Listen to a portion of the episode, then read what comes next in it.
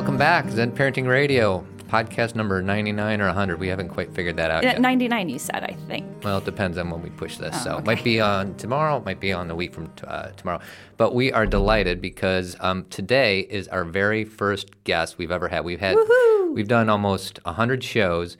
And we have had a few occasions, um, a few invitations to have different authors on to promote themselves. But Kathy, you and I are just so darn selfish. We don't want to give the mic time to anybody other than each other. Well, we just like our banter. We just like our back and forth. We're very addicted to it. So, um, but what, I want to start with you, Kathy, Okay. just so you can kind of say who we have on and how we got this person on. Well, today we have on the fantastic Reverend Ed Bacon, and I feel so honored that he's on the show for many reasons. Number one, because years ago, I don't even remember how many years, Todd, do you? Two? Uh, I don't know, two or three. Well, regardless, we heard Ed on a Oprah Soul series. Um, it's a uh, she does a ra- she has a radio show for any of you guys that don't know called Soul, Soul Series on her XM station, and I listen to it probably on a daily basis. I love it. But the first time that I heard Reverend Bacon, I felt such a connection because I was raised um, in a Christian church. I was raised Methodist.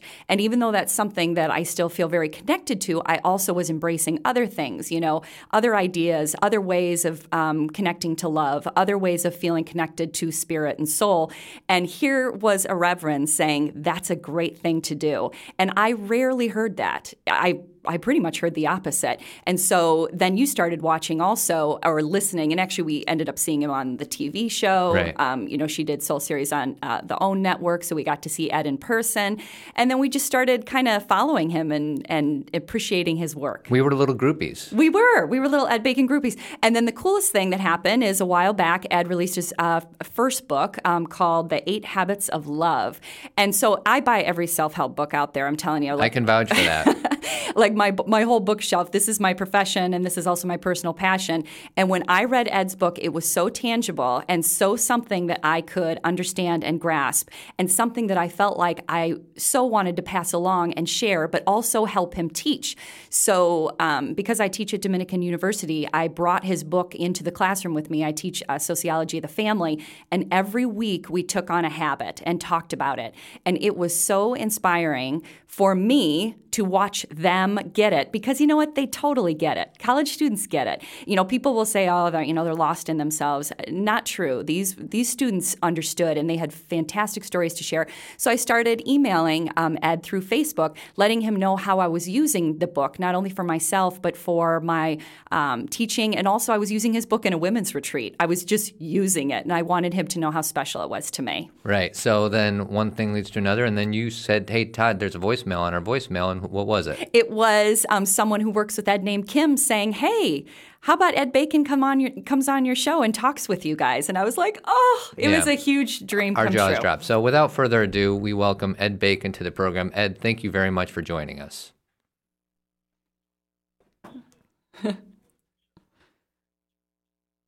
No problem. I'm um, Kathy, you had uh, you wanted to take the first question, but basically this is a very informal, non-structured. We just want this to be a very relaxing dialogue. We have plenty of time to get into some of the guts of the book and some personal stories from Ed in the book. So, Kathy, why don't you jump right in? So Ed, my biggest question, like I you you just heard me saying in the intro, is I found this book so accessible. You know, like I said, I've read so many books, and this one I was like, oh, I get this. You know, like these words are so inspiring. But how did you narrow it down to eight? How did you figure out that these were the eight words that would reach people the most? you know, Kathy, I've felt guided in this book from the very moment of Genesis. Um, after that appearance on Oprah Winfrey's television show, and she said, uh, I was there with two other guests, and she introduced them first, introduced their books. Came time to introduce me. She says, "Why don't you have any books?" and immediately I was contacted by eleven different literary agents saying, "Hey, we can solve this problem for you, man." and uh, it took six months to make a decision. Chose the perfect person for me, Eve Bridburg. And uh, when I called her to say, "You're the one. Will you be my agent?" She said, "Yes. Let's get to work immediately." And uh, it, it was a wonderful journey. She said, "Right now." Write four different paragraphs, one about each of the four books you would like to write. I sat down, I, I wrote a paragraph about love and fear, mm. and then began to talk about these practices, and it was all there just in this moment of epiphany, and it has continued to unfold. But the eight habits have continued to uh, kind of be stable the entire journey. Awesome. Was there any habits, and this is me being a little silly guy, was there any habits that you left off the list that you really wanted to be on, like, or was eight the number from the get go and you knew it was going to be eight? It was really strange, Todd. Eight was the number from the get-go. you know, since since then, I, I've wondered. Uh, you know, I, I think a lot about reconciliation, and should that be in there? But I think it is in there, because, particularly through compassion and forgiveness, and also in candor. I'm sure we're going to talk about each one of these in a few minutes. But um, that's been the other magical thing about it. Uh, eight has been the number of habits all along, mm-hmm. and that that has helped me uh, in moments of um, of wondering about all of this, that has helped me understand that this is about an ancient message about these eight liberating practices. Beautiful. That I am called to be the delivery system for, or a delivery system for. And the book, Eight Habits of Love, is a delivery system for something that is so refreshing and so empowering, so uh, exhilarating that um, you know I, I have a, a, a ball talking about it because beneath the book, I'm talking about these eight habits.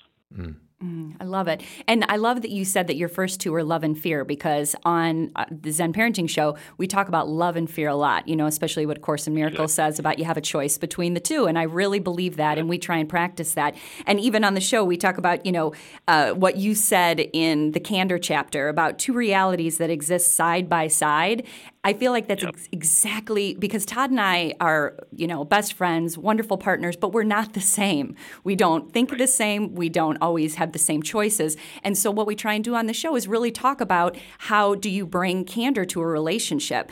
But what you talk about in the book that I think is so interesting with candor is the fear-based candor and yeah. love-based candor. Can you explain the difference especially for parents who are listening? Sure. Well, fear-based candor I think is um, actually cruelty. Mm. And that's where you really are doing some kind of um, actually you're committing war against somebody. Mm. You're taking them down. When I um, part of my life, which is alluded to in the book, is that when I was in my early 30s, I was clinically depressed. Went to see a psychiatrist, stayed with him for eight years, and early on he wanted my wife, Hope, with whom I've been married for I think 46 years now, or something like that. Wow. In any case, uh, he wanted her to come in at one point, just so he could have her soul in his soul, and then you know she didn't continue with us because the issues that we were working on were mine, and he said, I do want you to know there's a difference between fighting and making war in a relationship. Fighting is making sure that you have been heard. War is taking the other person down. So, back to your question about candor.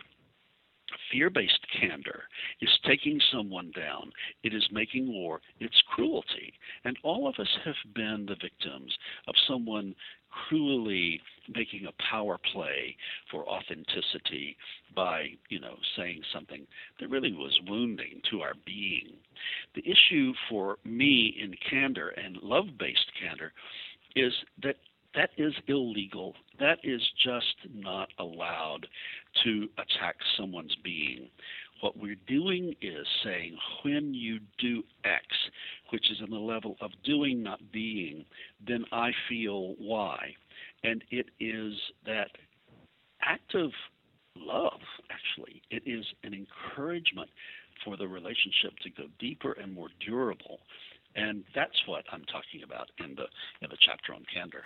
Well, um, I'll jump in. Obviously, this is a Zen parenting radio, so there's most, you know, the majority of our audience are parents. And in the book, well, one one quick side note: the thing I like about your book more than most other of the books out there that I've read is that you seem to have a lot of humanness in your writing. And what I mean by that is you explain to your readers how you have made these mistakes. You know, you're a reverend of a church, and everybody, I mean, at least sometimes people have this idea that clergy is supposed to have a certain higher than thou. This book is, you know, a very normal thing of your struggles, and and and that I really respect the writing that you did, because it just makes it so much more easy to relate to what it is you're trying to say. You don't have to be perfect. It's about progress and not perfection and things like that.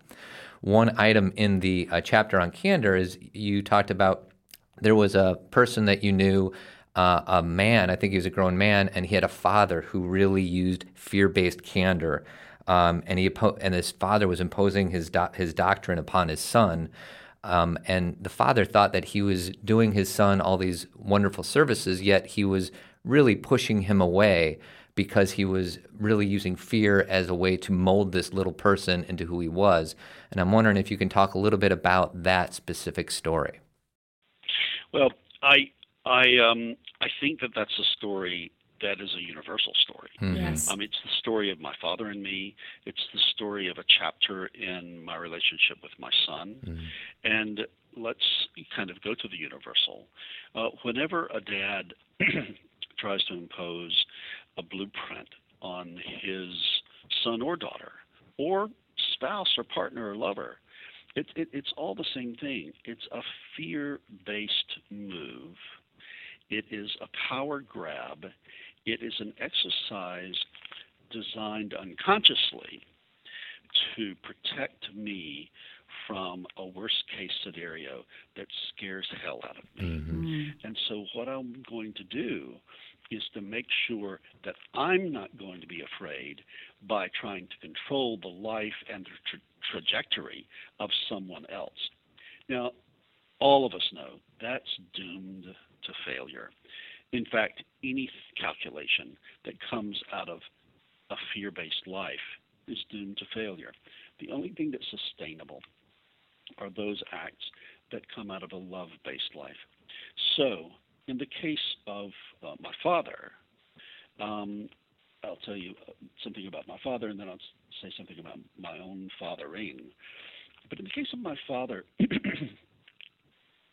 my father gradually came to understand that I was in God's hands. Mm. Uh, my mother and I were having a conversation this past Saturday. I was on my way, I was driving over to see my spiritual director for a monthly conversation. And um, I, I, div- I really went far afield from the blueprint my father had for me. Um, he was a Baptist minister. He was a politician. He was a public school servant. And uh, he wanted me to be a Baptist missionary in Africa, interestingly enough. And I, uh, I a medical missionary. And I, I said no, no, no, no, no over the course of many years, saying this is, you know, doesn't have my name on it, which relates to the truth chapter in mm-hmm. Eight Habits of Love. Nevertheless, so my father over the course of all of those decisions, and I would send him uh, papers that I'd written or newspaper articles about me when I was in the civil rights uh, in the civil rights march. All of these things were challenges to his blueprint for me. And what happened was, my mother told me in this conversation this past Saturday, she said that people would come up to my father, who was a very public figure in our county, and uh, in South Georgia, and would um, really feel apologetic toward my father and said, "I'm so sorry about your son. You know, he you raised him to be a Baptist minister, and then you ordained him, and now he's an Episcopal priest." And and and and and. And she said, my father's response over and over again was, "You know, my role, I learned, was to invest all that I could in him, and then what." He did with his life is God's prerogative, not mine. And whenever any of us can understand in the parenting or any intimate relationship that we're called to love someone and invest in them and bless them and be generous and compassionate with them. And then what they do with that is God's prerogative, or as I say in the book, the beloved's prerogative. All of a sudden, there's liberation, there's light, there's joy, and that's that's key. And just much more quickly about my own relationship with my son. I remember there was a, a bumpy time in his life, and he needed to be in a, a special school. And we, uh, my wife and I, took him to two I think four different schools just to try them out. And I remember he and I were on the campus of this particular school, and I was going around showing him, now this is wonderful. This will be really great for you, and this is the best thing for you. And then I realized that he was three or four steps behind me. He was not looking at what I was pointing out to him. He was he was looking at it from his own perspective to see what was going to be best for him. And I had an aha moment. I had an epiphany right there that said I needed to be three steps behind him, observing him than three steps mm. in front of him, and he was not observing me, if I really wanted to be in the service of my son becoming his authentic self. So I don't know if, if that gets at what you were asking, Todd. But it does. Those are the those are the things that flooded my mind when you asked me that. No, those were wonderful, uh, Reverend Ed, and it reminded me the the poem that Todd and I love so much is the Kahlil Gibran poem, you know, about your children or not your children, and exactly. how that constantly reminds me that they are, you know, they come through me, but they are not of me. They are here for their own yes. reason, and we have the yes. blessing and the gift of supporting them as they become their true selves, not to make them into little us's, but to support them in their true selves. So I think you spoke to that excellently with those two stories. Well, yeah, and Gibrani says uh, you can you can try to be like them, but make them not, not like, like you. you. And in other words, I mean, mm-hmm. Kathy, your two books are all about how we learn about ourselves through parenting, and I think that's what Gibran was going after. Well, they're just they're excellent mirrors. You know, they just tell us who we are. Um, another question for you, Ed, about you know your influences because you speak about Thomas Merton in the book and your experience with that, and it's interesting because I feel like Thomas Merton has been surrounding me because I saw the Dalai Lama when he was um, in Chicago at Loyola, and he spoke so much about Thomas Merton, and so he's kind of come into Todd and my world where we've read more about him. Mm-hmm. But could you tell us a little bit about you know your experience with Thomas Merton? And what you think his greatest message is, if, if it can be yeah. summarized. No, I think it actually can. I mean, I don't want to kind of flatten him out by any means, but um, clearly at the core of his uh, writing and thinking is this business about the true self and the false self, and that's what touched me so much. Um, I I was chosen by a Thomas Merton book. Actually. I was at in law school at Vanderbilt University in Nashville, Tennessee, and um, went to an anti-war rally, uh, a peace rally, when uh, the U.S. bombed Cambodia, and I was listening to the speeches, and uh, one of the chaplains said that people like me who actually were privileged and were in graduate school on a deferment instead of fighting in Vietnam had at least the responsibility of being in solidarity with our with our brothers and sisters who are on the battlefield and figure out where we would stand on this war. Well, he had me. That's one of the most compelling moral arguments I've ever heard. It's it's the it's the classic moral argument of solidarity that we're all in solidarity with one another. So I went to his office after this rally and I said, "Okay, you've got me. Um, give me a bibliography." And he and he just tossed the bibliography across the table, uh, across the desk at me, and I l- started looking through it. And Thomas Merton's book, Faith and War, Faith and Violence, chose me. And um, I went to the campus bookstore, bought it, began to read it, and just devoured it. And then that went from one Thomas Merton book to another, to another, to another to the degree that now I was reading more Merton than I was law. Hmm. Mm-hmm. And then in the middle of a law exam, a final exam, I took a break and was walking outside and literally I mean I was I was I'd been marinating myself in Merton's thinking about how God has planted in each person this beautiful word that we can't manufacture that we can't create. It is of God and it is God inside of us. And that to live without discovering that true word is to live your false self. And to discover that true word is to live your true self, and it is also Merton's definition of what salvation is. Mm-hmm. So, salvation, rather than trying to keep yourself out of hell forever, it is discovering your true self here and now. So, I was walking on this break on the law school final exam, and I heard this inaudible voice say, Are you an attorney? And of course, I knew that that was a question about my false self or true self. Is your false self or your true self an attorney? And I said, um, You know, I'm not an attorney. And then the, then the voice said, If you're not an attorney, do you need a law degree? And false self, true self, I said, Nope. And then the voice said again, If you don't need a you don't need a law degree, do you need to finish this law exam? And I said, no, and I kept walking. Mm. And it was one of the most liberating moments of my life to turn my back on a false self narrative that I had constructed for myself. I was the constructor of that. And to say no to that so that in the empty space created by that, then my true self narrative could develop. And that's when a human being's life is in gear, is when they say no to all their false self narratives so that they have this empty space where their true self narrative then can then come alive. That's fascinating. And the, the words I'm writing down as I'm hearing you talk is uh, I, I, I, wrote down the words quantum moment. And quantum moment, mm. I'm sure it's been used many times, but where it comes from for me is Wayne Dyer has that um, movie, I forget what it's the called, shift? but he talks about uh, quantum moments. And it's, it's a moment in time when you just kind of know what you need to do.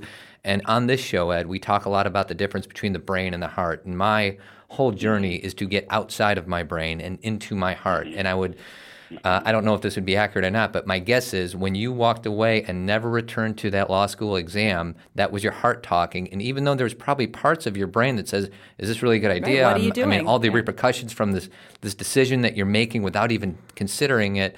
It would have. I mean, was it frightening? Was it revealing? Was it relieving? How, how did it feel? It felt exhilarating, relieving, uh, joyful. It was thrilling, mm-hmm. and there was um, no sadness, no mm, negativity, anything like that. Now, I immediately called Hope, hmm. now my wife. She and I were living together at that point. She was at Vanderbilt doing her graduate degree in speech pathology, I called her so excited, and she was the opposite. I bet. I mean, she said, "You what?"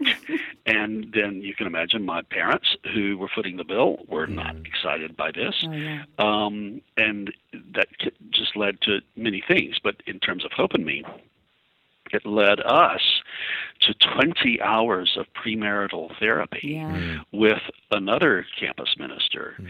in which the kind of the core currency of those 20 hours was this business of the true self.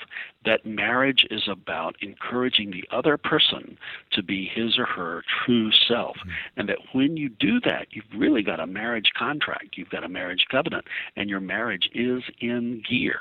And I think that's the case with every relationship. Mm. Absolutely. The the language that we use a lot, and obviously not so many people do, so I'm not sure where we got it, is the spiritual partnership. You know, where mm-hmm. you are on the you're connected to um, help each other grow, support each other grow, and become more their true selves. And just like Hope experience, sometimes it's scary because you're not quite sure how the outcome is going to be because that maybe not that's not how you were raised or what you saw for the future. But that's where right. you really got to be present with it. Well, and the foundation of a family, in my opinion, is the marriage marriage. I mean, obviously the parenting and the fatherness and everything is, is important, but the foundation is the marriage. And, you know, we talk yeah. about, uh, Kathy and I talk about how we don't look to each other to make me, I don't look to her to make me happy. And I don't know if I'm going to be able to explain this well, but I need to uh, be supported by her to make myself happy, but I do not look to her to make sure that I'm happy. And I think a lot of the times in a marriage, we tend to say, oh, my, my spouse just isn't making me happy anymore. And I think we need to look at ourselves and see how are we supporting our spouse to make sure that they are living the life that they were sent here to, yeah. to yeah. be. So. I couldn't agree more. I, the responsibility is always on me. Yes. Um, we have uh, guidelines that we use here in our meetings, and uh, one of the guidelines is 100% responsibility. Mm. I, uh, my my other mentor, Thomas Merton, was my mentor who died before I met him, before I started reading him. My other major mentor, in addition to my parents, but the other major mentor was Rabbi Ed Friedman, and his definition of maturity is taking responsibility for your current state of being. Mm. And he says the, the measure of, of an immature person is to blame somebody else for their lack of happiness or, or, or, or, or. What a mature person does is say, I am in this particular state of being. I have to own how I got here. And when somebody is doing that, then you really want to be around them because you hmm. know that person also gear with his or her life. Right. Yeah, you can feel it. You feel their authenticity, You and you just you just like being in their presence. I I couldn't agree more. You know, the, the stuff about feeling somebody's state of being relates to the this scientific, albeit mystical, notion of, of a magnetic force field that is mm-hmm. around each person.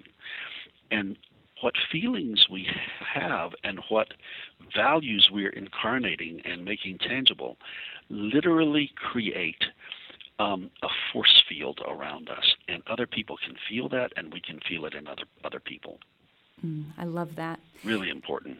Um, you know, Ed, we're getting to the end of our live portion of the show, even though we're going to continue past it. So, you know, we still have Okay. things to talk about. But just to, you know, kind of complete this live portion, one of my big questions for you is Have you considered writing this book? For children, like using the same eight habits, but making it for kids because we're talking to our girls about this book, you know, in our own language, which I think is important. But I would love to have some pictures to go with it too. Uh, I I'm really touched by that. And The answer is yes. Oh, And good. you know what, Kathy, when when different people who are not in physical communication with one another have the same or resonant ideas, that's my clue that the Holy Spirit is working, that the Spirit of the universe is working. And the first person who came up with this idea was uh, my book coach. And he had so much fun helping me kind of structure this book. And he said that he hoped that um, the first book that we would write um, after this would be Eight Habits of Love for Kids. Yay! That makes me so happy. Yeah, we're in. So Um, you really have encouraged me. You, Oh, you don't know how potent you don't know how potent that encouragement is. Well, Thank you, you know that two people in Chicago will be using it a lot. That's right. So. Absolutely. Um, Very good. so this is what we're gonna do. Uh, first, we haven't talked about our three partners, and we got to catch the, get them in so they don't get mad at us. So our three partners are Avid Company, painting and remodeling throughout the Chicagoland area. oh, 630-956-1800. Number two is Helping Hands Maid Services, uh, uh, maid services all over the Chicagoland area, and finally the Tree of Life Chiropractic Center in Elmhurst, Illinois. Check them out if you need any chiropractic stuff. So um, to close out the end of this live, don't go anywhere. Everybody listening, don't go anywhere. Um, uh, we're talking to Reverend Ed Bacon. His website is eighthabitsoflove.com. And uh, we're going to talk for hopefully up to another 30 minutes if you can give it to us, Reverend Ed. Absolutely, yes. And one thing I'd like to say about Reverend Ed's website is obviously that's a place you can find his book, but you can also find um, his blogs, you can find videos. And I read his blogs because, um, Reverend Ed, you've been connected to the Huffington Post lately, too, haven't you?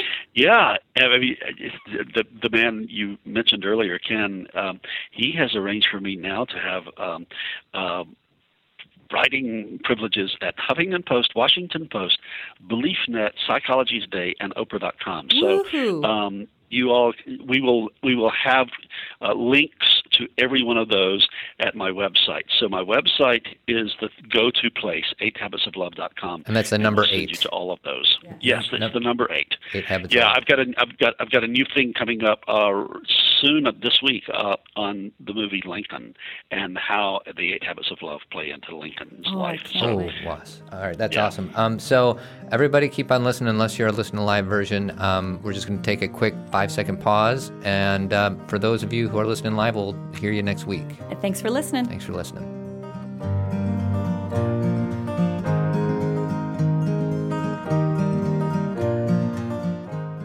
And doctor. And we're back. All right. First of all, Reverend Ed, I got like so many things I want to ask you, and I can't believe that we've already halfway into it. So I'm a little frustrated, but I'm trying to be present. I'm trying not to get ahead of myself. Um, I want to talk about a story in the book, um, and it's towards the beginning. Stephen Mitchell is somebody who you interviewed on Oprah Radio. And we actually heard that um, interview, and it Oh, was did you? it- we did, and then it was fun to read your book and be like, "You remember that interview, Todd?" Like we had a good time with that. And I feel like this is just an extremely valuable thing uh, to talk about. So I'm wondering if you can give us that brief story about Stephen Mitchell and, and, Sure. and what it was all about. Yeah, I, and and I am going to hook it up with the earlier comment we, the other conversation, an earlier conversation we were having about a, per, a person's force field. Um, Stephen Mitchell is this an amazing scholar, um, and he is uh, he practiced Buddhism for decades. It, um, I mean, he carries such a Zen calm about him that um, I can feel it, and I was feeling it in the Chicago radio studio at Oprah um, Oprah's studios uh, when I interviewed him. And interestingly enough, I just heard from the Oprah people that that's going to be rerun soon too um, on Oprah Soul Series. Um, so here we are, and we've talked about his life. Um, Stephen has translated many of the world's most revered uh, wisdom writings, from biblical stuff to the Tao to the Gita, to on and on and on. So um, I asked Stephen, um, he, he, was telling me about sitting with this Korean um, Buddhist um, teacher for several years, and I asked him um, what was the most important thing he had learned. Now, I just want to punctuate here that we are in this zone that his force field has put us in. And Stephen says, in the quietest, most reverent way, he said, I learned that the universe is kind. Well, I was arrested, uh, just totally arrested, and I was brand new to radio and had been taught, you know, no dead space. But I just went dead because it was not out of out of anything other than just reverence and running a million tapes in my head mm. about um, oh they can't be, but Stephen's saying it, and you know all the all the all the souls uh, that are in my soul, all the voices in my soul were you know having a debate, and finally um, I I received this deep calm and said, of course that's correct, and then subsequent to that, um, that took on all sorts of ripples in my life of transforming me from a very narrow, fundamentalistic, negative, kind of um, fear based view of life to an understanding that um, the creation is good and it's blessed. And we are called to pass the blessings of the universe and the creation on to others to remind them that the universe is kind, just as Stephen had reminded me that the universe is kind. And then later on, interestingly enough, I used this the following quote in a in a wedding homily I did this past Saturday with these two scientists who were marrying. But Albert Einstein said that deciding whether or not the universe is kind is one of the most important decisions any human being can make. Because once you understand that the, hum- the universe is kind, then you will use everything that you create in a kind way which is the essence of the chapter on generosity, um, which is what you're talking about. So, yeah, that's one of the most important moments in my life. That's another quantum moment. Yes, beautiful. And, you know, that is so important because just like you were saying, you know, when. Uh, that's not something that we're really taught when we're young. You know, most of the time right. it's that life is hard. You know, those cliche statements. Life is exactly. a struggle. You know, you just got to get right. through it. And so it's such yeah. a shift. Yet, like you said, it's a mental shift, but really your heart knows it's true. You know, your heart knows it's true. And and I think uh, you know I was telling telling you about my college class where I'm teaching your book, and that's one one of the first classes that I have with them. I talk about that Einstein quote, whether you believe, hmm. you know, the universe is a safe hmm. place, is a kind place, hmm. because it sets the tone for the entire higher uh, for their learning, and um, and it's so important. Go well, ahead. Well, when we talk about on our show, you know, the ten o'clock news. We live in Chicago. You can you know what the ten o'clock news is like, and we simply choose not to not to watch it. And sometimes we get criticized by friends or whoever, and say, "Well, you don't know what's going on in the world." Now, I, I do watch my thirty minutes of national news just because it's important for me to be informed, but Right. Our, our, argument to that is, you know, there is a lot of ugliness in the world out there, but you know what? There's a, a, million gestures of generosity and things out there. It's just for whatever reason in this weird setup we have, it's not newsworthy. But you know, just this morning I was reading on Facebook that George Lucas, my idol, because he made Star Wars, is going to give away the majority of the $4.05 billion that he just sold the Star Wars rights to Disney. Most of that's going to go to education. And that's wow. that's as newsworthy as as all the things that we see on the ten o'clock and news. inspiring. You know Absolutely. that that actually helps Very. us. It helps us. Yes. So yeah, we talked about generosity, um, and and there, I, I, think I would just challenge our audience and challenge ourselves to. There's wonderful gestures out there. You just kind of have to know where to look. I mean, if you're looking at right. the ten o'clock news for those examples, you're not going to find it look at other. I mean, I, have looked at my wife's Facebook uh, pages, and it's all Marianne Williamson, and I mean these wonderful and Ed Bacon, Ed Bacon uh, um, items of inspiration. So you just need to surround yourself with that stuff, and it doesn't mean you stick your head in the sand, but you need to balance it out with the goodness that's going on out there. Precisely. Well, in my mind, that re- this relates to a point I make in the book about Thanksgiving or gratitude. And since uh, you and I are talking close to Thanksgiving, I, I, i I'm in the I'm in the thrall of Thanksgiving right now. I'm I'm just feeling so grateful every day for so many things. At at All Saints Church, our our faith community here in Pasadena, we uh, we teach leaders to end all of their meetings with uh, a time for appreciations and regrets. And what happens is the force field, the emotional force field changes in that room once people begin to talk about why they're grateful. And oftentimes, it will bring attention of the rest of the committee to a moment in the meeting that maybe nobody else noticed but this person who's giving thanks. And when that happens, people realize that so much more was happening in the course of the meeting than they were aware of. And that when you enter into, as the 12 steppers tell us, the attitude of gratitude, then you're able to see more of life as it really is.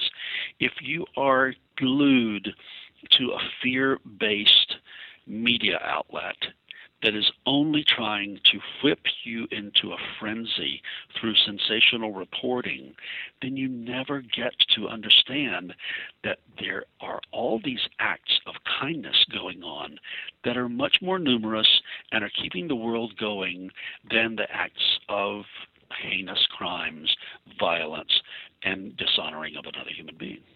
Exactly, and our attention isn't drawn there. That's the you know that's the exactly. thing is we're all driving down the road or walking down the street and we're yeah. all passing each other and we're living in harmony.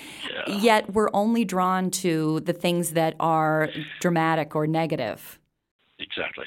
Well, I, I must just call attention to the quantum moment I'm taken by your phrase here um, that took place with Thomas Merton. I mean, li- he literally was walking down the street one day in Louisville, Kentucky, having had a doctor's visit. He had left the uh, monastery to come for a doctor's appointment. And all of a sudden, he had this epiphany where he saw everyone as carrying this divine light inside of them. Yeah.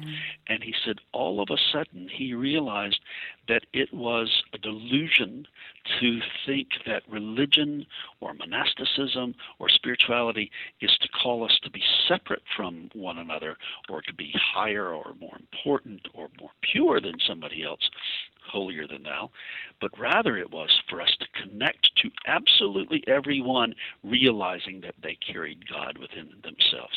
Archbishop Tutu often talks about how every human being is a God carrier, and that is a different way of looking at life than to see people as mean or fallen or deformed or whatever.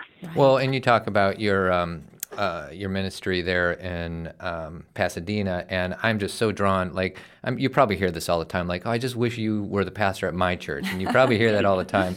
But one thing that uh, the, from the book, you use the term. Uh, apparently, after 9/11 happened, I think your church adopted a doctrine or, or some type of policy of the term interreligious. And that is um, so meaningful to Kathy and I Mm-hmm. about what that means because a lot of times religion seems to separate. And it drives me absolutely crazy. And when you use the term interreligious, like there was a, there's another story, and I'm jump I'm throwing two stories at you at once. But there was that preacher in Florida who wanted to burn the Koran, and you brought somebody into your church to explain the Koran, and I just think that's so amazing. And I was just wondering if you could maybe talk about that term with us. Sure. Um, well, the story is um, we have a, a, very rich interfaith um, community here in Los Angeles. In fact, we're gathering together this afternoon to talk about violence in the Middle East, and um, we always come together in moments of crisis, and then we also celebrate one another with one another as well.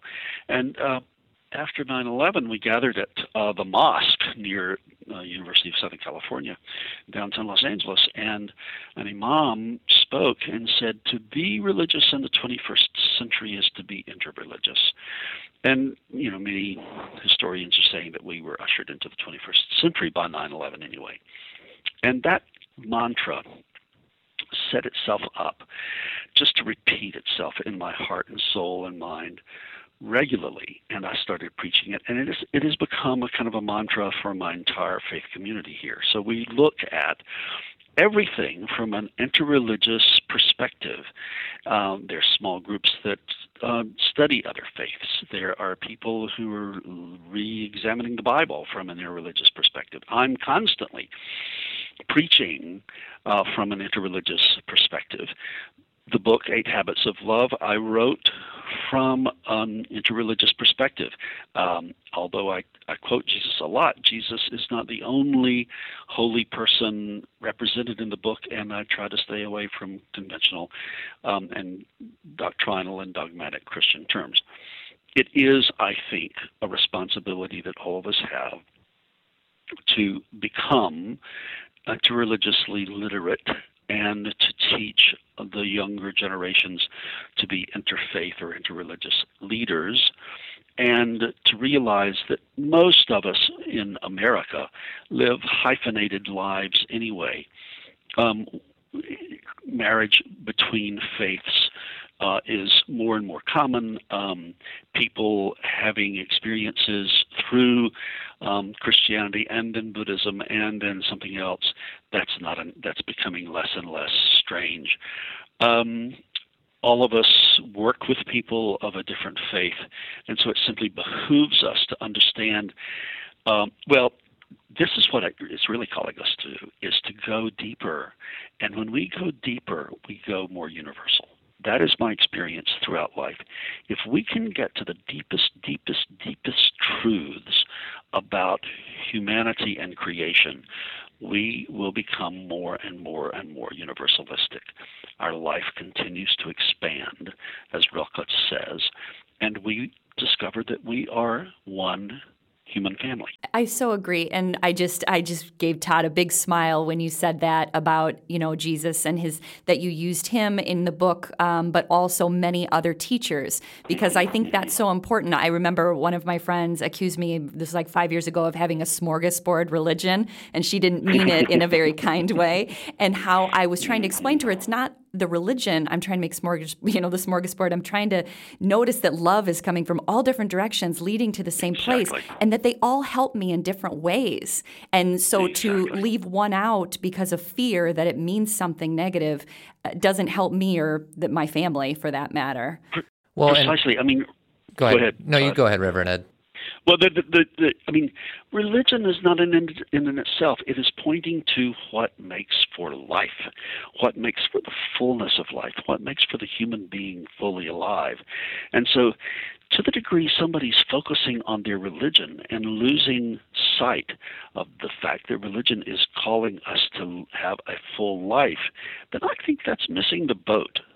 Yeah Well, and um, I, I have to tell the story. I have a friend who, from college, and then after he graduated, he turned to born again Christianity. And then when we started the show a few years ago, we called it Zen Parenting Radio. And because nobody knew who we were, we reached out to the people that were closest, people we knew, to say, hey, listen to the show. If you like it, spread the word, blah, blah, blah. And he replied back and said, I can't subscribe to it because you use the word, the terms, and, and this is not a slight against born again Christianity. Maybe it's his own value system. Yeah, he may have taken that. He may have from- taken that, yeah. but he's like, I can't support this. I can't listen to it because you use the term Zen. And I'm like, oh my gosh. And it's so easy for me to be judgmental over something like that. And I just struggle with that.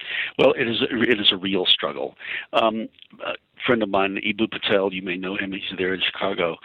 Um, is a great um, interfaith leader, and he's got a, a great new book out called Common Ground, and um, that's not exactly it. But in any case, his new book talks about how um, one of the conversations he's had with many evangelicals which the born again experience could fall into, is whether or not you have to hate somebody in order to be an evangelical. Wow. Now, what I want to do is not so much focus in on evangelicals, but focus in on the religious experience in general. Does your religion require you, in order to be an adherent, for you to hate someone mm-hmm. or to exclude someone? If it is, I would suggest that you're not in line with the founder of the religion. Uh-huh. Because I think that what the founders of all the world's religions had in common was inclusiveness, justice, peacemaking, and reconciliation and compassion, not excluding someone or looking down on any particular category of humanity. So it's it's become kind of a litmus test for me.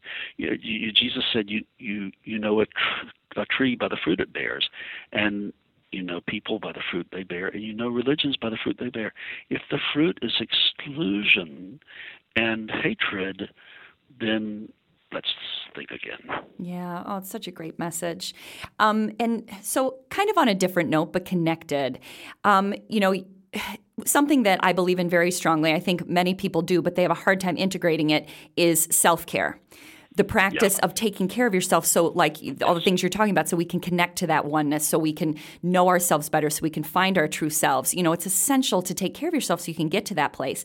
But what I find when I'm talking with parents is they, if they're struggling, if they're if they're having difficulty they that's when they want to shut off and not play as you know in a chapter in your book is called play. They think oh no things are too serious right now. I have to stay serious. And they don't practice taking care of themselves or doing something fun or having a good laugh because things are too serious. So could you speak to that ed why it's so important to play even in the midst of a struggle? Well, brain science is very important in this book because it uh, uh, um, it embraces the notion that our brains are really a triune brain. Um, we have a, a prefrontal cortex, then we have this up, that is in front of the upstairs brain, and then we have a downstairs brain.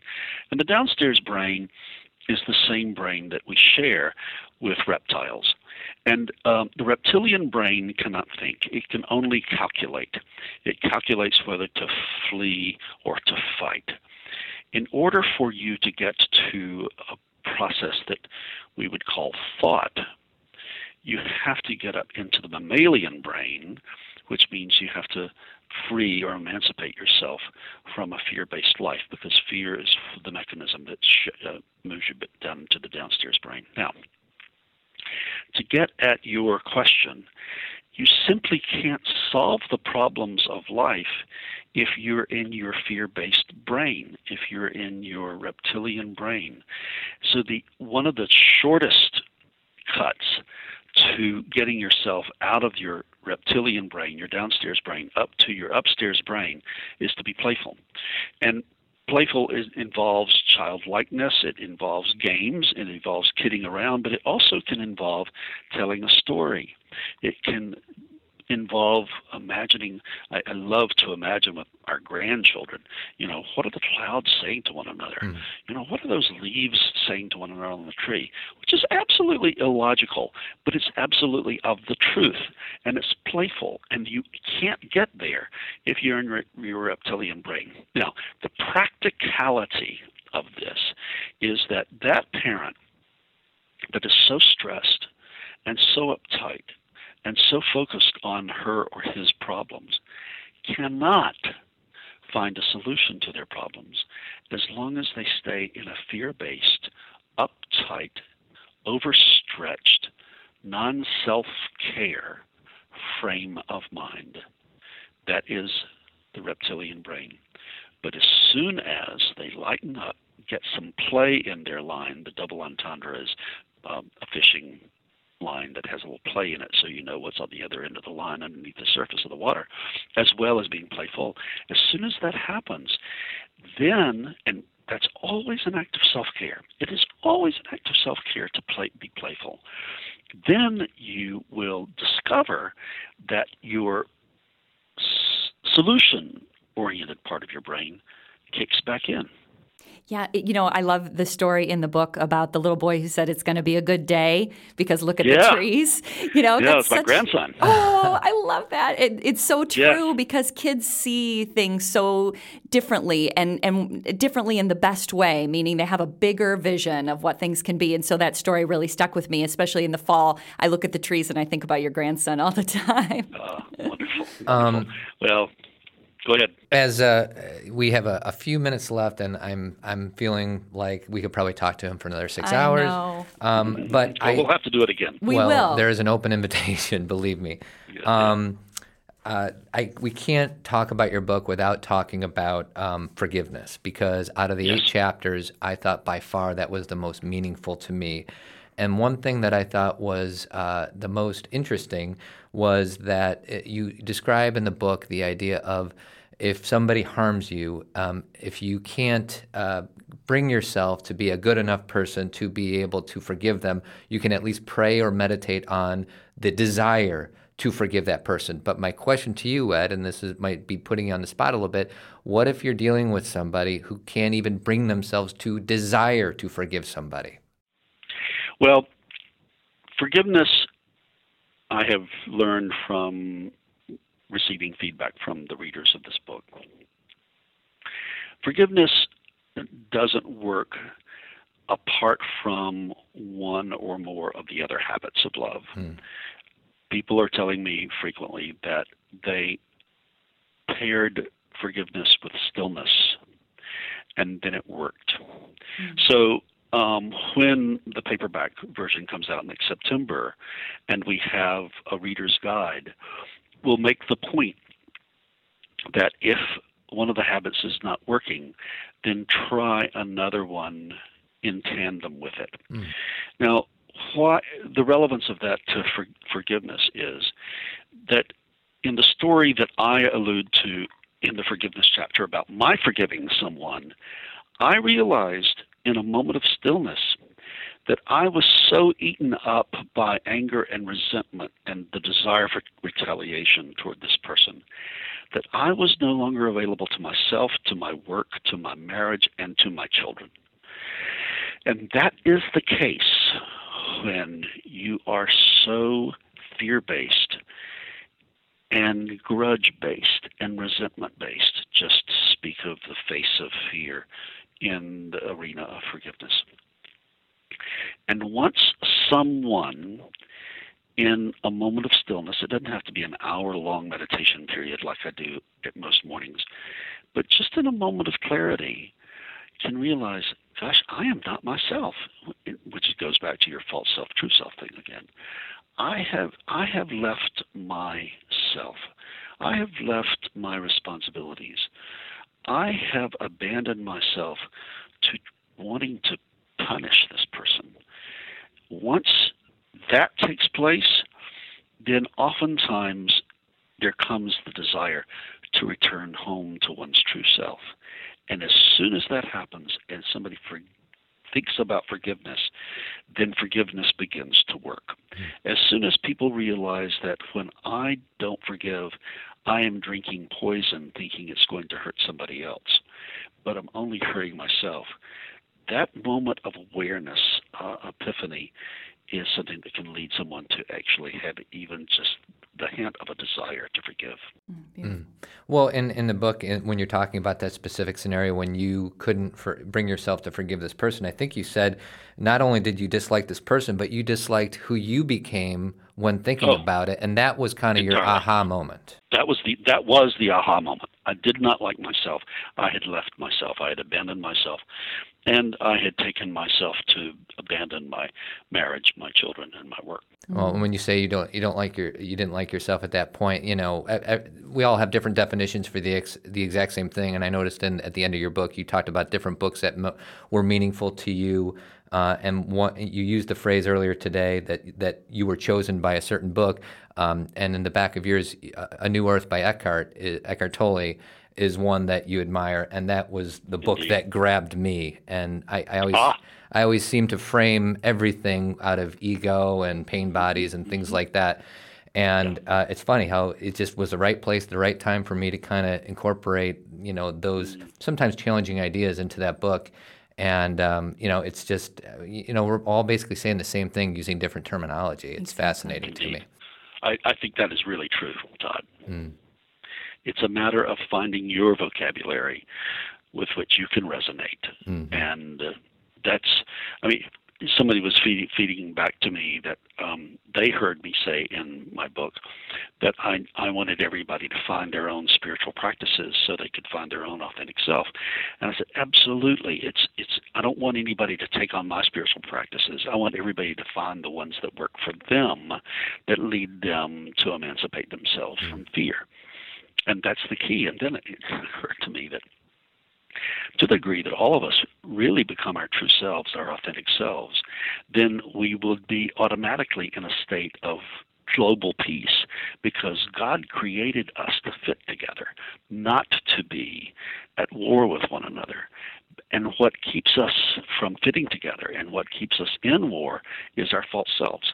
Mm, interesting. And, you know, through reading um, a lot of these books that help me so much, I, I have a history of sometimes giving the book too much power as if the book is doing all the work. And one thing that I was taught through, you know, reading some of these things is it's not the book, it's, it's inside of me that's just connecting Precisely. with it. And because sometimes we tend to give the author or a book so much power that we had nothing to do with it. Really, that has nothing to do with it. Well, and it's it's that it resonates with you. It, it's that it connects to that deeper part of you. Uh, you know, I was just thinking about probably the first book that really spoke to me was my early twenties, and I read Marianne Williamson's um, "A Woman's Worth," and I have since read "A Return to Love" and her other wonderful books. But that I needed that book then, and I think actually Yeah. mo- my mom gave it to me, and my initial book I still have it, and there's so much underlined. I remember crying when I was reading it. I needed to know that it was okay to shine and be myself, and you know, it's mm-hmm. it's always a work in progress. You know, it's always a back and forth, but it's the words spoke to me and reminded me of what the potential is. You know, for all of us, for all of us. That's right.